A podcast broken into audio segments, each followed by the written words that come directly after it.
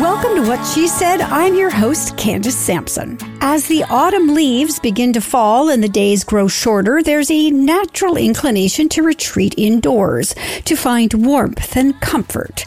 It's a season that beckons us to slow down, to reflect, and to focus on personal growth. This week on What She Said, we're not just embracing the essence of fall, but also delving deep into topics that resonate with the soul, challenge the norm, and inspire change. First up is Sherry Holmes, a trailblazer in the construction world. As one of Canada's top female residential contractors, she's not just building homes, but also breaking barriers, proving that the world of hammers and nails isn't just a man's domain. Her journey from the sets of Holmes on Homes to advocating for women in trades is nothing short of inspiring. Then I'm joined by Pamela George, whose life story is a testament to resilience and determination.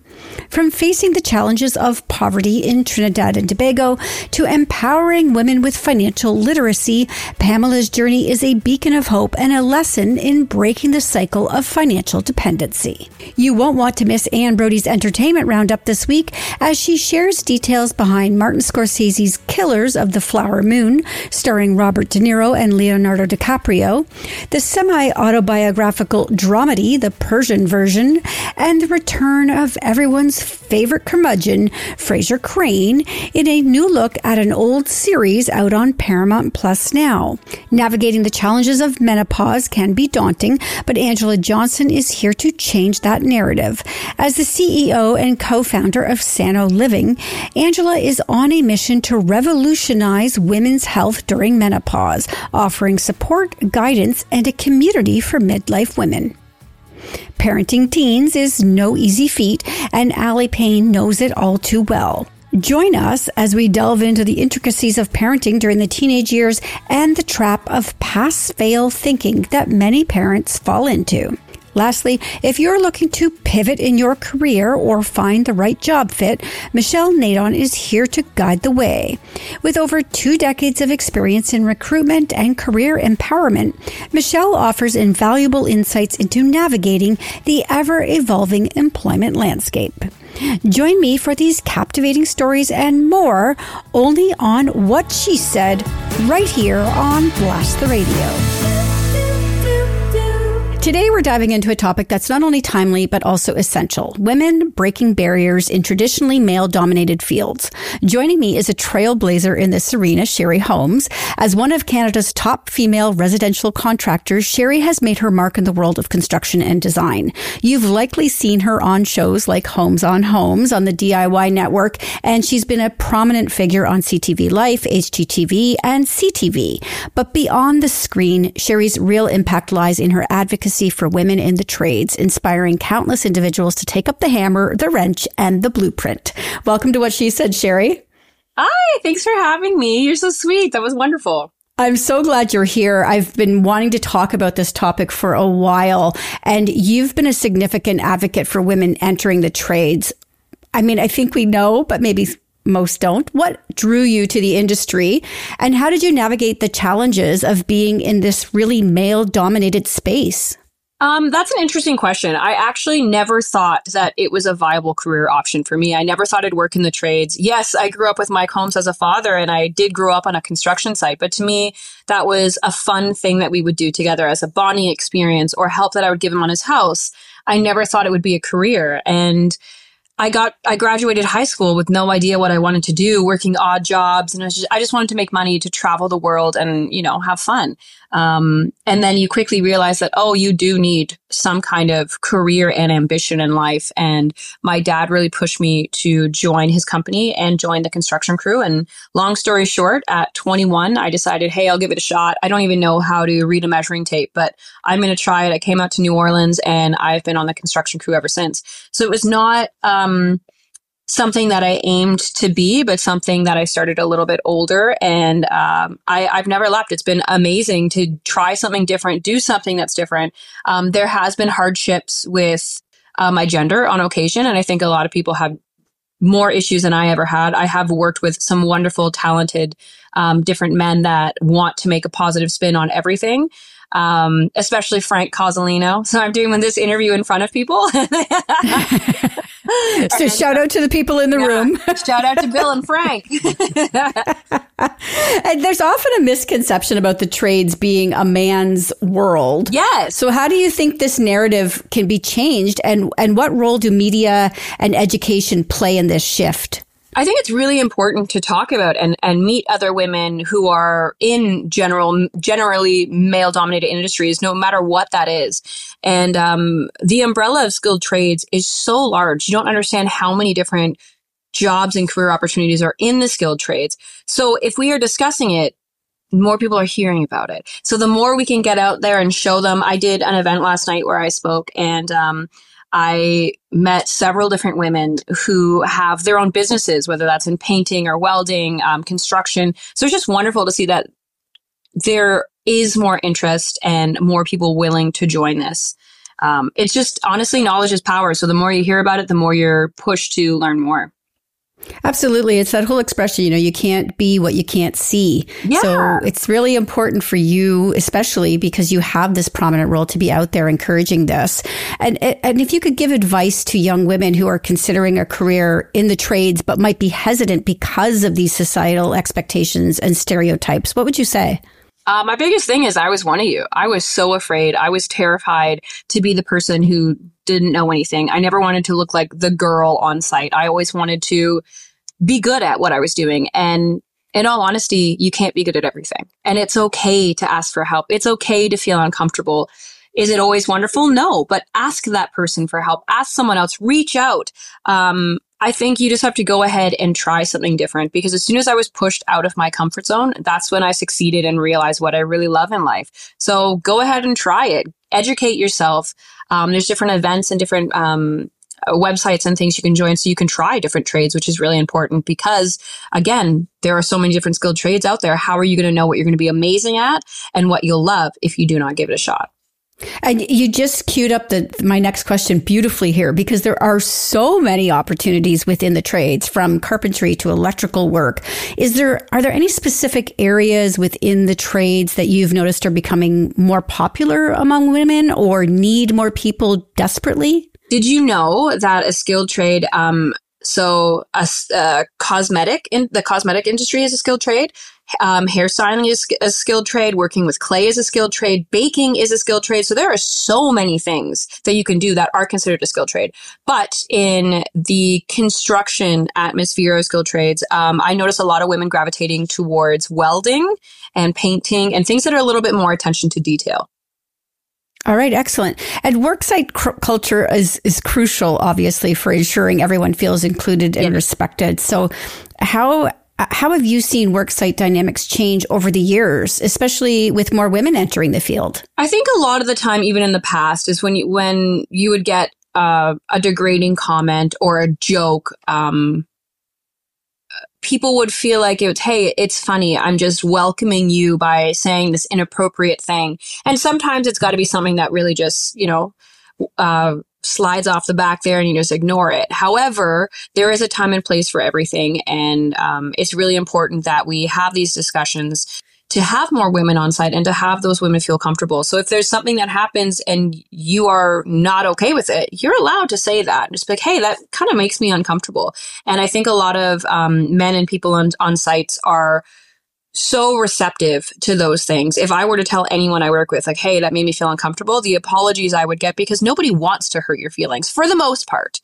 People do not want to actually cause you harm, offend you. They're just trying to sometimes make a joke. And like I said, not always is that acceptable, but um, you're allowed to express your your feelings towards something that's being said in your direction, if that makes sense. Have you, you've been doing this for how many years now? A decade? Uh, a long time, yeah. I'm not even sure. I can't do that math.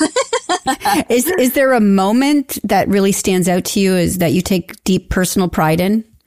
Um, yeah, actually, uh, the biggest thing I always talk about and I will never forget is my very first construction job was when we did homes in New Orleans. I had never really been on a site before in that kind of capacity. And I had no idea what I was doing. Like I said, I was not joking. I failed measurement in school and I could not read a measuring tape. And I was here out of place on a construction site, um, super nervous. One of the only women I didn't want everyone to look at me and be like, ugh, she doesn't know what she's doing. I was terrified. And my brother actually, and he's my younger brother, had to take me aside and he would teach me how to read a measuring tape. And I had to count the ticks on a measuring tape in order to figure it out. But I did. And I made sure that I worked as hard as I possibly could. When everyone would go and have a break, I'd stay and work. When people were eating lunch, I'd stay and work. You eat while you're working. I just wanted to prove that I could do it. Um, whether I knew everything, it didn't matter. It was the fact that I have self respect and can work that hard and do what any man can do. And that's probably my proudest moment on a construction site. Is at the end of that job, I had several different people trying to poach me to work with them. And I still am not the best person on a site, but hard work goes to show you what you can do, right? Absolutely. You can learn anything if you put your mind to it and put the time in. Uh, what steps can industry leaders take to foster a more inclusive environment? Any advice for somebody listening who maybe has a construction company or is looking to employ women?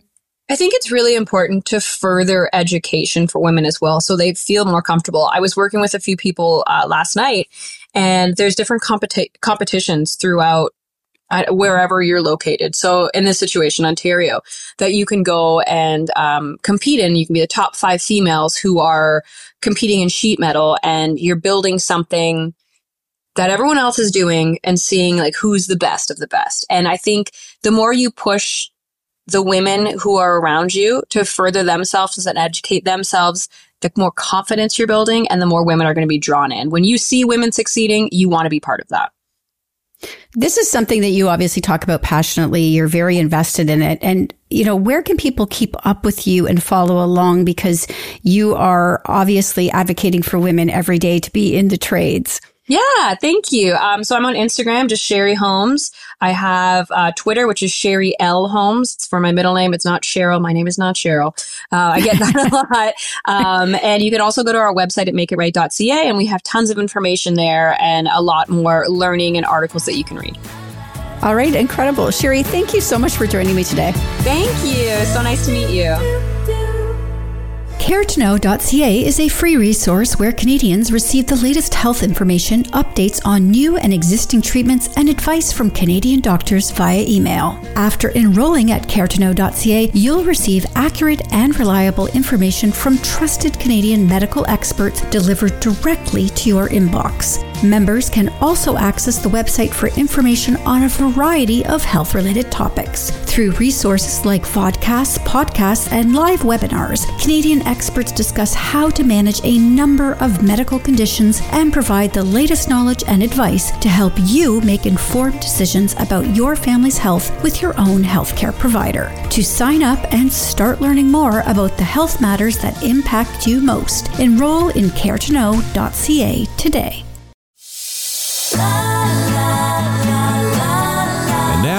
Back to Candace Sampson and what she said. My next guest is a testament to the power of resilience, determination, and the importance of financial literacy. Born into poverty and raised by an illiterate mother in Trinidad and Tobago, Pamela George faced immense challenges from a young age. But she didn't let her circumstances define her. Instead, she used them as a stepping stone to break the cycle of poverty and empower herself and countless other women with the knowledge of money management. Today, she stands as a beacon of hope, teaching women how to be financially empowered through her signature system, the seven pillars of money management framework. Pamela joins me now. Welcome to What She Said, Pamela. Hi, I'm happy to be here. Thank you for having me. So, can you share with us um, how your early experiences with poverty and homelessness shaped your perspective on money and financial literacy? Well, growing up in Trinidad, growing up poor, I didn't realize I was poor until maybe my teenage years. But the moment I realized I was poor and why I was poor, I knew I didn't want it.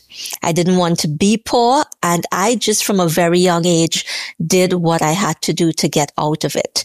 Um, sadly, when I realized I was poor and I realized why I was poor, it fell on the shoulders of my mother and the mistakes she made and learning that it was money mistakes that she made when she was very good at making money. That was confusing at a young age. But as I grew and I learned more, I, I realized you can be hardworking, making lots of money. You could be bright and intelligent and still not be good with money. So I made it my mission to learn about money for myself. And then I realized, no, I need to help other women as well. Yeah. So you mentioned, you know, your mother made mistakes. How did those experiences influence your approach to money and your decision? You know, you mentioned this is why you're into this, but how did it influence you specifically and your approach? I think so. My mother, back in the day, Indian woman in Trinidad, uh, she had no education. She didn't go to school. She didn't know how to read or write, like didn't even know the alphabet kind of thing. And I feel that that lack of, of literacy played a part, but also how she was brought up as a woman.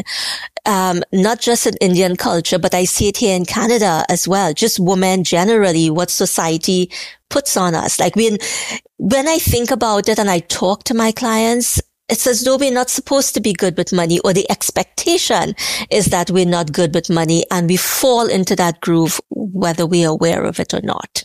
Right? My mother, what happened to her, again, society at the time, she felt that even though she had this money and good at making it, a man was always better at managing it. So she handed over the money to a man who in the end just robbed us all. And I say us because it was her money. It was supposed to be for her children as well.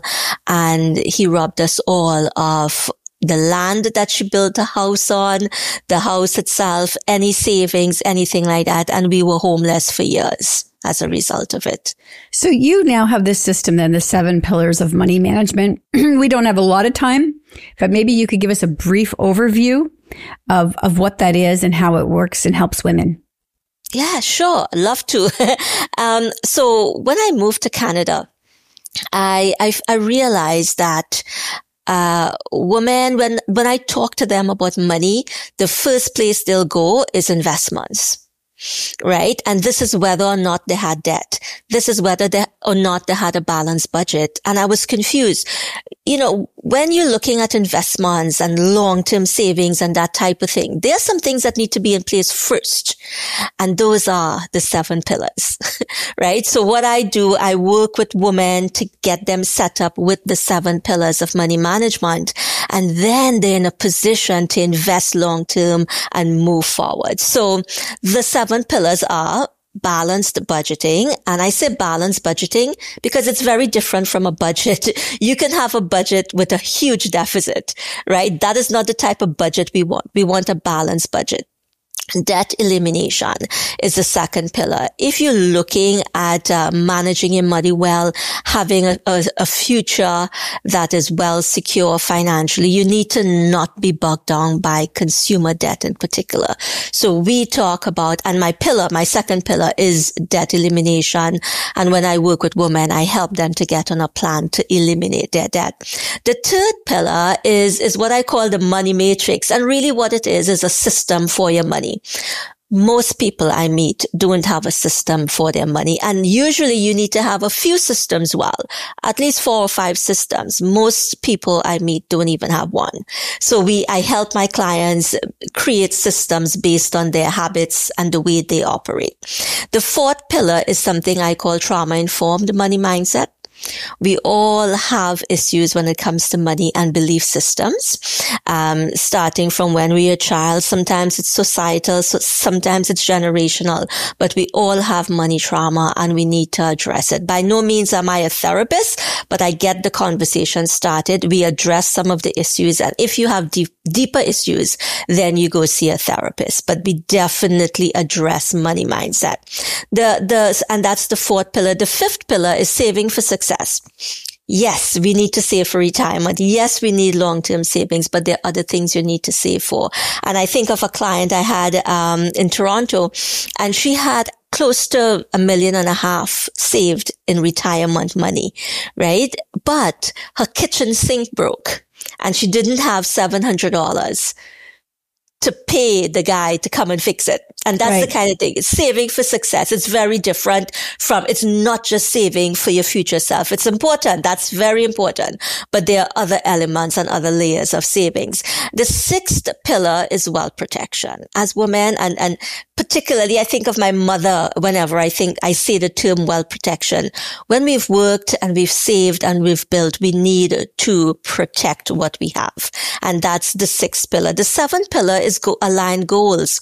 And I believe the way we earn, the way we spend and the way we manage our money needs to be aligned with our values and our goals. And I that comes all together when clients work with me on the seven pillars. I love all of those because, you know, we do often hear, we get that message, invest, invest, invest hammered into us. And oftentimes it's impossible to invest when you still haven't dealt with all those other things. Uh, so this is great advice. I want people to be able to connect with you, obviously, and work through these seven steps uh, and learn with you. So how can they do that? Sure. So my website, um, sandollar.co. You can reach out to me there, book a call or send me a text, 613-407-1478. All right. Incredible. Thank you so much for joining me today, Pamela. Thank you for having me,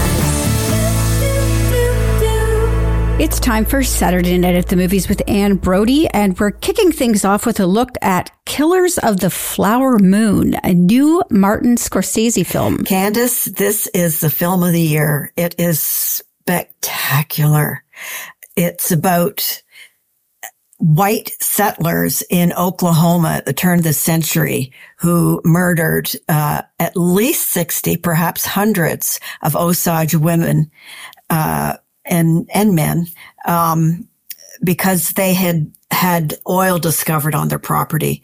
So these guys, including Leonardo DiCaprio's character, would marry a local woman who was wealthy and, uh, you know, take her money.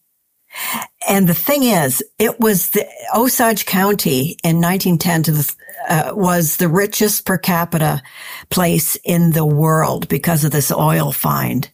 So now Robert De Niro plays a local sort of, you know, kingmaker and he encourages uh, DiCaprio's character to marry, um, this wonderful woman, uh, Millie, played by Lily Gladstone, who I'm sure is going to get a nomination. Um, and we just follow them and other people that they know in the community through what happened.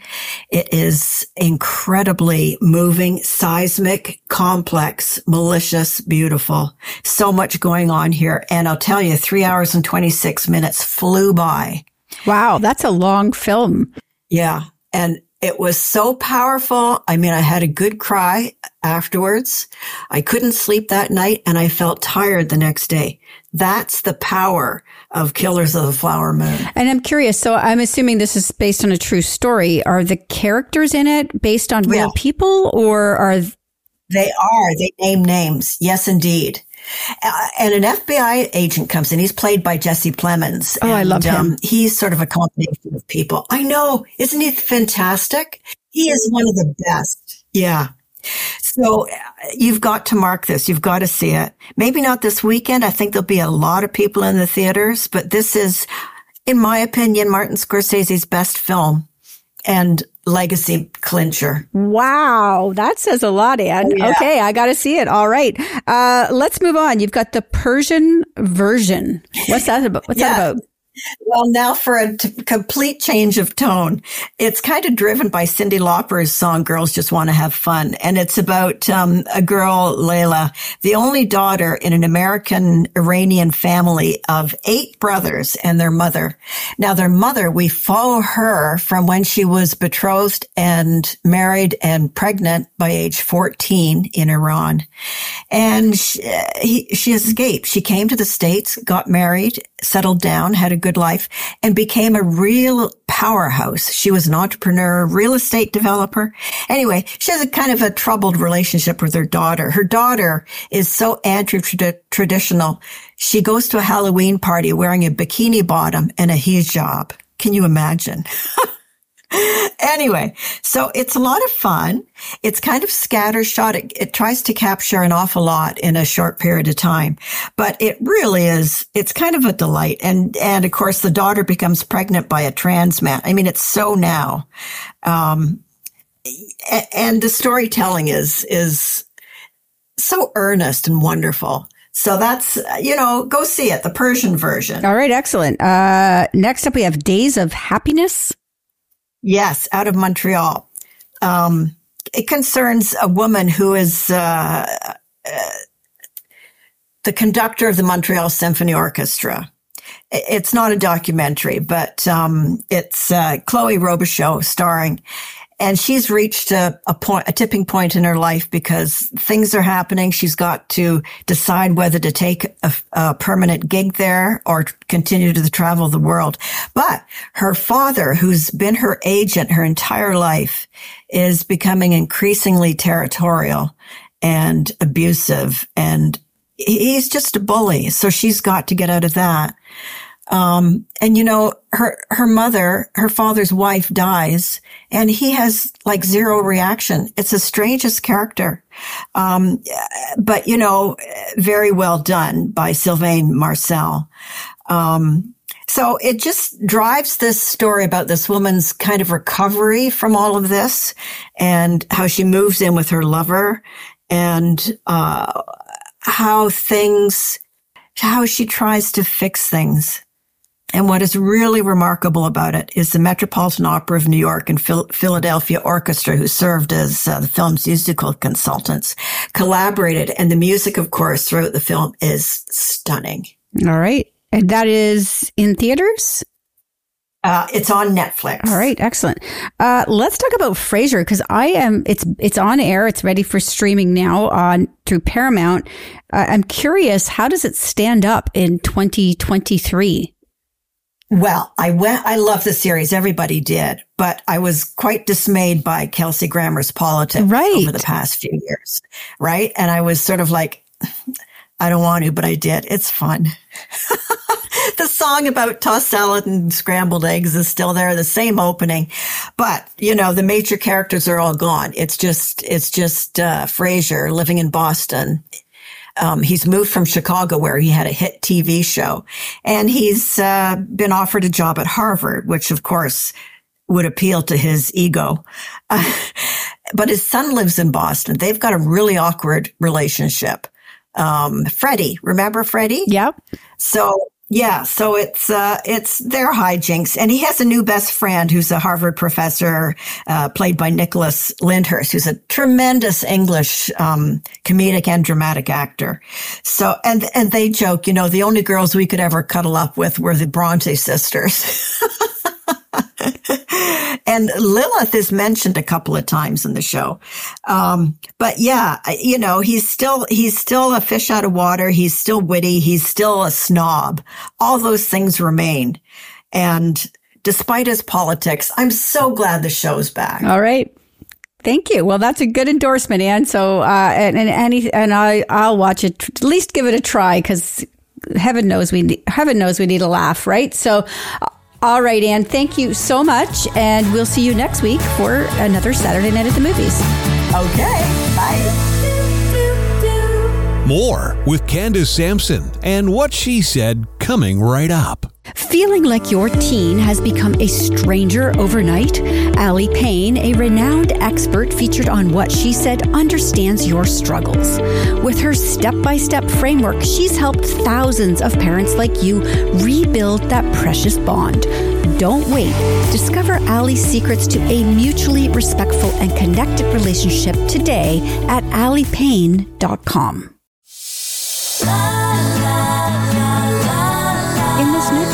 we're looking at a topic that affects millions of women worldwide, but often remains shrouded in silence and misconceptions menopause. With me now is Angela Johnson, the CEO and co-founder of Sano Living, a trailblazing initiative that aims to revolutionize women's health, especially during the challenging phase of menopause. Drawing from her personal experiences with perimenopause and postmenopausal symptoms, Angela has dedicated herself to creating Canada's first clinically backed virtual health center for midlife women. Angela, it's a pleasure to have you with me today. It's a pleasure to be here, Candice. Thank you for inviting me. So your journey um, is deeply personal. So can you share um, with us how your experiences with perimenopause uh, inspires you to create this platform? Yeah, sure. So I was in my mid to late 30s and having symptoms, but I didn't know those were hormonal change symptoms that were tied to menopause. Um, and uh, it took a gynecologist for other reasons I went to to tell me that that's actually what was going on. And so I was able to find hormone therapy in my early 40s and I got back to thriving and um, I went on to start a company. I left my career at IBM, started a company, and I did really, really well. And then I, I sold my company and I retired and I thought, oh, I don't need my hormone replacement therapy anymore. I'm postmenopausal. I've been that way for so long. I must be fine. So I quit cold turkey without telling my gynecologist what I was doing. That was a really bad idea. I crashed. Um, not only did the, you know, un, unfathomable hot flashes and night sweats come but the mood oh i had no motivation i was in a funk um, no interest to do anything other than sit on the couch and you know uh, play bridge so um, I I went back to my hormonal therapy, um, and I've been doing great ever since. And it made me realize that you know we need solutions for women. So back I came to work. And and I was alarmed to learn that 10% of Canadian women leave the workforce due to menopausal symptoms. Why do you think there's such a lack of awareness and understanding about the full spectrum of menopausal symptoms? Because this is clearly impacting on a much larger level than I think most know. Yeah, for sure. And we need more research in this space. It's been not well explored in the past and you know we're making improvements but more work needs to be done. But a big part of it is is that um, it's something that women have not been able to have a conversation with their their their clinicians with their their doctors. So when we go and ask questions about um, our pregnancies and our postnatal care they're right there for us. But unfortunately in um, when doctors are, are are studying, they're not actually getting much time spent on midlife care and how hormonal change impacts women. So it's only if they personally explore it that they really develop any skills and expertise in it. And this is the biggest challenge that we face is that actually finding clinicians that have the experience. So let's talk about then what this means for businesses and organizations. Uh, what do they face when experienced women leave due to these menopausal challenges, and, and, and what can we do to to to help prevent this? Yeah, so there was a study published um, very recently by the Canadian Menopause Foundation. They do a, an annual report each year. So this was their biannual. They've done they've done two now, and it actually states that um, with the help of Deloitte that the economy burden, the burden on the economy for women have experiencing unmanaged menopause symptoms is around 3.5 billion. That's a big number. And it's great wow. that it, we actually have a number now. Um, what I think, you know, there's a real push around, and the UK has been doing this for quite some time around policies and accommodations. My concern is that if we fall short and we focus on policies and accommodations, that what we're going to see is that um, the the ground that we've forged of the generations of women of hard work before us to get us in the positions that we're in now in the management roles and in the boardrooms and leadership roles as CEOs that we're going to possibly lose that forged ground because there will be individuals in management and hiring decisions and promotion decisions that are going to say, we have to accommodate her in her prenatal and postnatal years. Now we have to accommodate her in her midlife years. Why would we promote women in these roles? However, if we give women access to timely care with clinicians that have the expertise to treat them and manage their symptoms, we're going to see that women are still remaining thriving through the midlife years and they're dominating in the workplace and doing everything that they set out to do when they establish those careers. So tell me then how Sana Living works for people listening.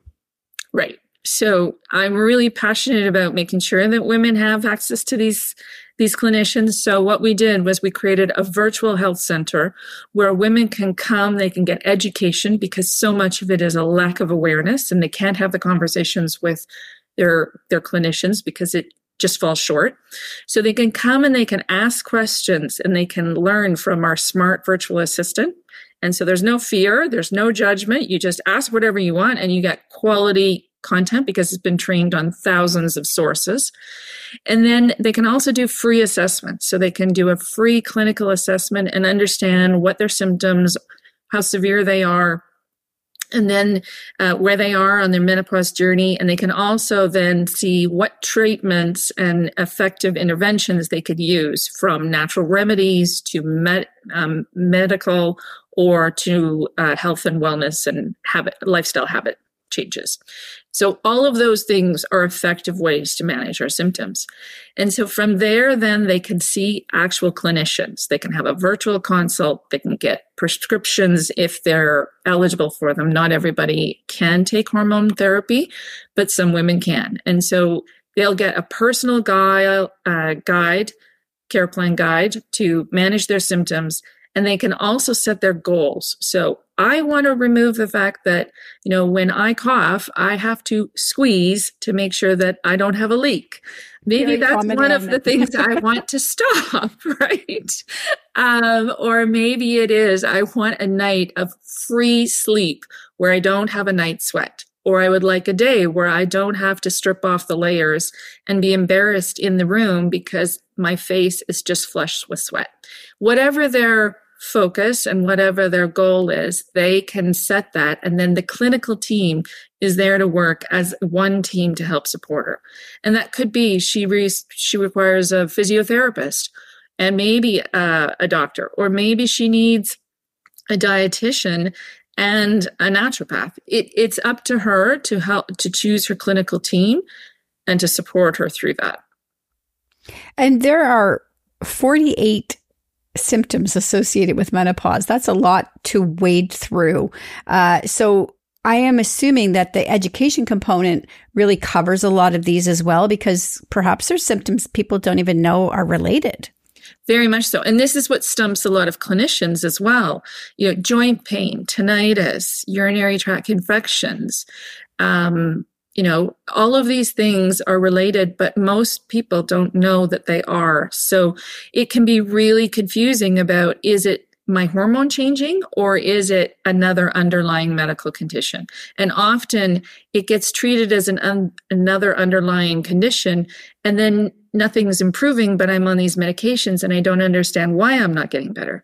And this is where things like this need to be explored with clinicians who are experienced in both sides of what the concerns are so that they can really flesh out what the challenge is. And I'm assuming that if the people who sign up with you have a primary care physician that you you are in communication with them as well that you share this information? Yeah, it's absolutely critical. So the first thing we ask when when a woman comes on board is does she have a family physician and do, has she had a conversation with that clinician? If she hasn't, we encourage her to go back and do that, especially once she's educated and she understands what's going on and she understands what menopause is and the symptoms that are underlying in it, then she can have a far more effective conversation with her family care practitioner. But if um, that clinician doesn't want to treat her, then she's always welcome to engage with us. And we always keep them up to date on anything that's prescribed and what's happening with her. All right, excellent. So people are listening. I'm sure uh, a lot of them are thinking, "Oh boy, do I need this right now?" so where can they go uh, to learn about the symptoms and then and then work with Sana Living? So they go to sanaliving.ai and uh, they can start their journey from there. All right, incredible. Thank you so much for joining me today. Thank you. Parenting is a journey that is as rewarding as it is challenging, that often finds us navigating through uncharted territories, especially when our children enter their teenage years. The dynamics change, the conversations shift, and as parents, we often find ourselves oscillating between wanting to hold them close and letting them fly. Today, we have our very own Aly Pain, a seasoned parenting coach specializing in guiding parents of teens here to shed light on a particularly intriguing aspect of parenting the trap of pass fail thinking. Allie, it's great to have you back. Thank you so much. It's good to be here. So let's jump right into this then, because there's a lot to get into. What does it mean to be trapped in a pass fail way of thinking, and how does it manifest in parenting? Um, okay, so of course, as a good parent, um, I want my child, you know, you want your child to do well, and that means academically, socially, in hobbies, um, you know, in taking responsibility for their life, their mental health, they're all the things. You know, you want them to do quotes well.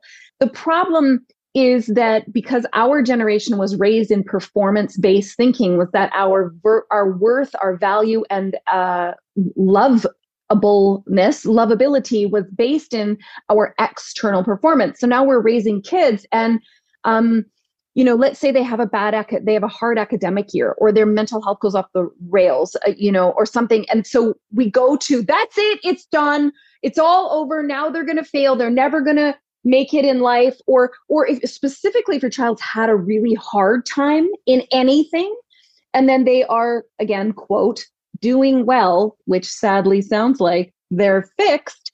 And then all of a sudden they have a relapse of some sort. It's go, see, I knew, I knew it was going to happen. It wasn't going to be. So it's this very black white thinking that sucks the ever letting joy out of everything. Yeah. And I can see how that will impact your kids' ability to cope as well, right? It does. It does. And it, and it kind of, as far as parents, it, it's like we're constantly waiting for the other shoe to drop because we as a, you as a parent are internalizing your child's struggle as your own value and worth so you are resisting your child from having a relapse or not doing quotes unquote well because it feels internally difficult and challenging to be with as if somehow that makes you a bad parent, which it doesn't. Right. And I love how you always bring this into it. You know, that parenting, we you know, we sort of equate it to morality. Yeah. And these are really good things to be thinking about. And so if somebody's listening and they maybe see themselves in this dynamic and they want to shift out of this, how can they move from this sort of pass fail mindset to embracing vulnerability and sort of continuous yeah. learning as a parent? Yes. Well, so first of all, look at your own life you know the times when you screwed up or you know got drunk at a bar or got an f on a you know or or got fired or something is that like are you still wearing the red letter sweater of when that happened? And has that impacted every single part of your worth and lifestyle and social capability now? No. Those were all speed bumps mountains some of them valleys some of them on the way to how you got here. So this existentialism um, of of this catastrophizing what our p- teenagers do as if somehow what happened now in this moment they failed a quiz they bombed a test they're, they you got a letter home from the school they're back on depression um, or anti-anxiety meds or something is not please stop taking that moment in time in their life and projecting it forward to where you are now and then filling in that entire space with nothing but doom, gloom, failure, broke, uh, homeless, living under a bridge. Please stop. What is happening for your child right now is part of their journey and their experience. And your best job is to not attempt to be so uncomfortable with this that you need to eradicate it immediately, but Instead, get in their car as the passenger and ride shotgun as they steer and navigate their way through, knowing that they are strong, resilient, capable, confident enough to figure their way out with you as their trusted advisor. Right. And and what if the roles are reversed? What if your child has this real pass fail mindset? How do you help them? Yes, very true. Yes. Okay, so that is uh, kind of perfectionist thinking, which often comes from being raised in a performative environment, which again, no shade on any of the parents because we were all raised that way. So I know it's like, it's a hard thing to get our heads around because it feels normal for us. So um, I was one of those children, and it was because I knew very clearly I was only loved if I did straight A's and got all the things. So for children who struggle with perfectionist thinking, it is about normalizing failure, normalize struggle, celebrate trying let go of the outcome. Celebrate trying. If it's a baby step celebrate effort celebrate um, courage to do scary things that feel scary. Model doing scary things. Make your dinner table a time where you talk about the times where you fell flat on your face and what you learned and what you didn't learn and what you wish happened and what you wanted to happen so that we normalize um, being human because that is necessary for learning. Instead of this ridiculous um, anxiety provoking and totally impossible way of getting to where we want to go without any failure or struggle along the way because it is just simply not possible I feel like so many people are going to identify with this conversation. So I want people to be able to reach out to you because this is a big, big topic and you're always helping parents with it. So how can they connect with you? Uh, on social media, they can find me at Aly Pain, Instagram and TikTok, A L Y P A I N, or my website, alypain.com, has tons of free resources under the blog.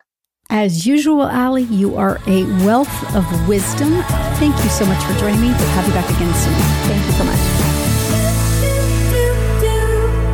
Family Dental Guelph is where the future of dentistry unfolds. Dr. Mandeep Johal offers an unparalleled blend of expertise combined with a vision that seamlessly ties dental health to your overall vitality. Dr. Johal doesn't just look at your teeth, she understands the bigger narrative of well being. Delve into a world where every aspect of your health is cherished and your smile and vitality coexist in beautiful harmony. Find out more about the future of dental care today at FamilyDentalGuelph.com.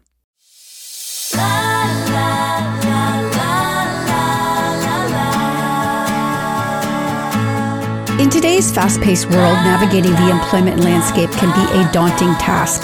Whether you're a fresh graduate or someone looking to pivot in your career, the challenges of finding the right job fit can often feel overwhelming. But fear not, because today we have someone with us who has been guiding individuals through these very challenges for over two decades. Michelle Nadon is not just a recruitment specialist, she's a career empowerment guru.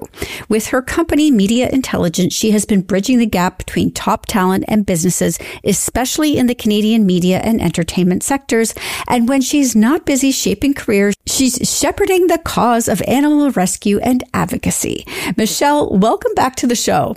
Hi, thanks, Candace. Great to be here.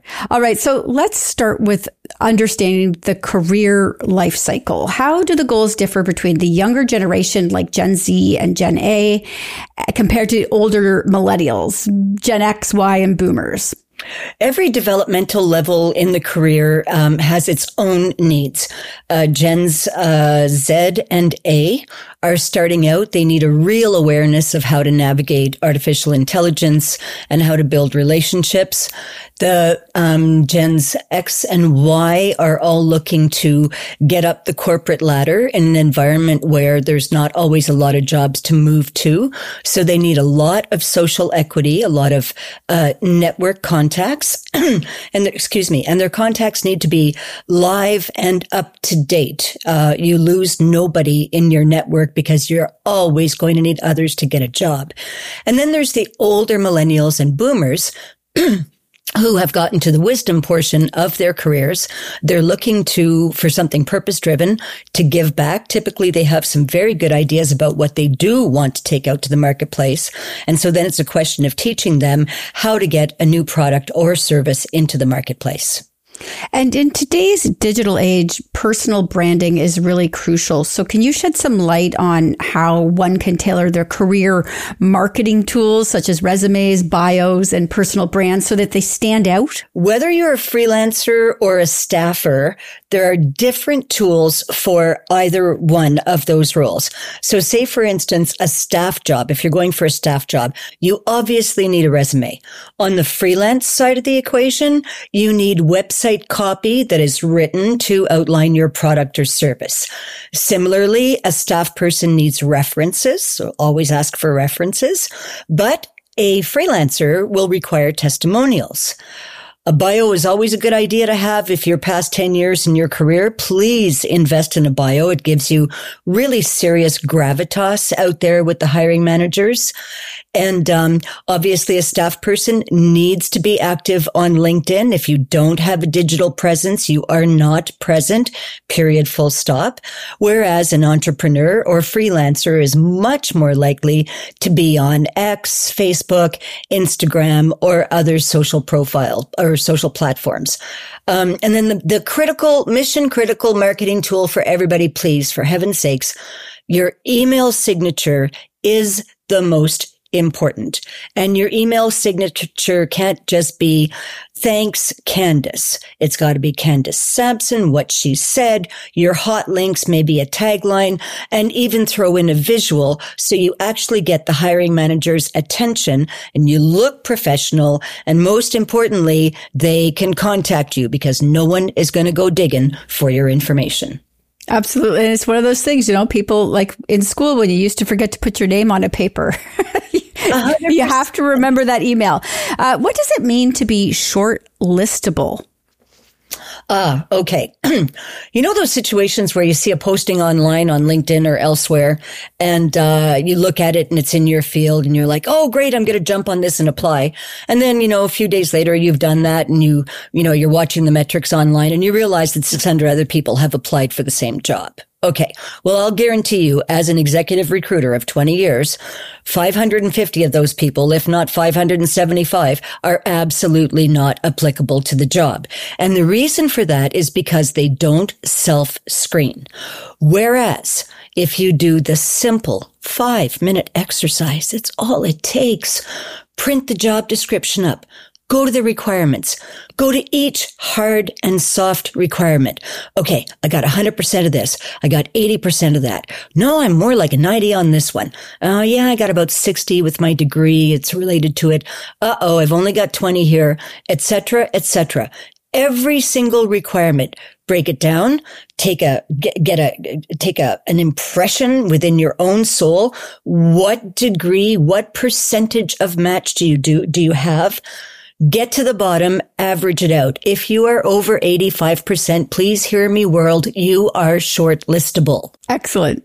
And when you know you're shortlistable, it gives you way more confidence applying for the job. Furthermore, if you know you're shortlistable and your opening paragraph in your cover letter says something to the effect of, oh, you know, I'm, I'm delighted to apply for this role. I've done an informal analysis of the job description and I'm happy to report that I'm about a 90% match with room to grow for this role. Well, please tell me what recruiter isn't going to love you. And I love that, that it gives people confidence, like you said, right? Like if you know you're confident, it, it, you know, if you know you you're going to have all of those requirements, it does give you a certain confidence, and you know when you're going into that interview process as well, even. And it inspires confidence in the recruiter. And confidence at the end of the day, Candace, is what's going to get you the job. It's the preparation and the research and the rehearsal on the front end that pays off so beautifully at the interview and hire negotiation stage. Michelle, you have a book that I really want people to be able to find uh, because it's so helpful. So, can you tell people the name of the book and where they can find it? It's the second edition of Careers AF. I believe we all know what that stands for. And these are new rules and new tools for the post pandemic gig economy. It's available on Amazon. And please don't believe Amazon when they say that there's only two copies left or whatever they have to say about it. Just order it. It'll show up much faster than they say it will. And honestly, this book tells you everything you need to know about how to manage your career going forward. And then we have an accompanying workbook that goes with it that this, you know, the book tells you what you need to know. This tells you exactly how to do every one of those marketing tools so that you are completely set up for success. So the book is available on amazon.ca and the uh, workbooks are available on mediaintelligence.ca.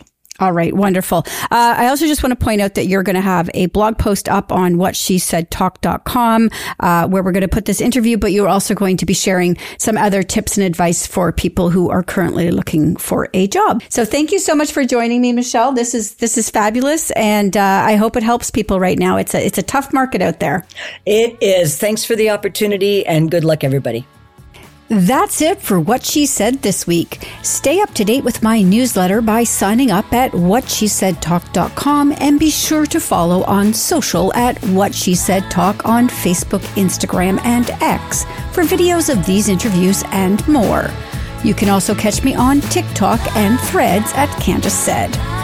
Finally, be sure to subscribe to What She Said with Candace Sampson wherever you listen to podcasts to catch past episodes and extended interviews. I'll be back next week with more What She Said.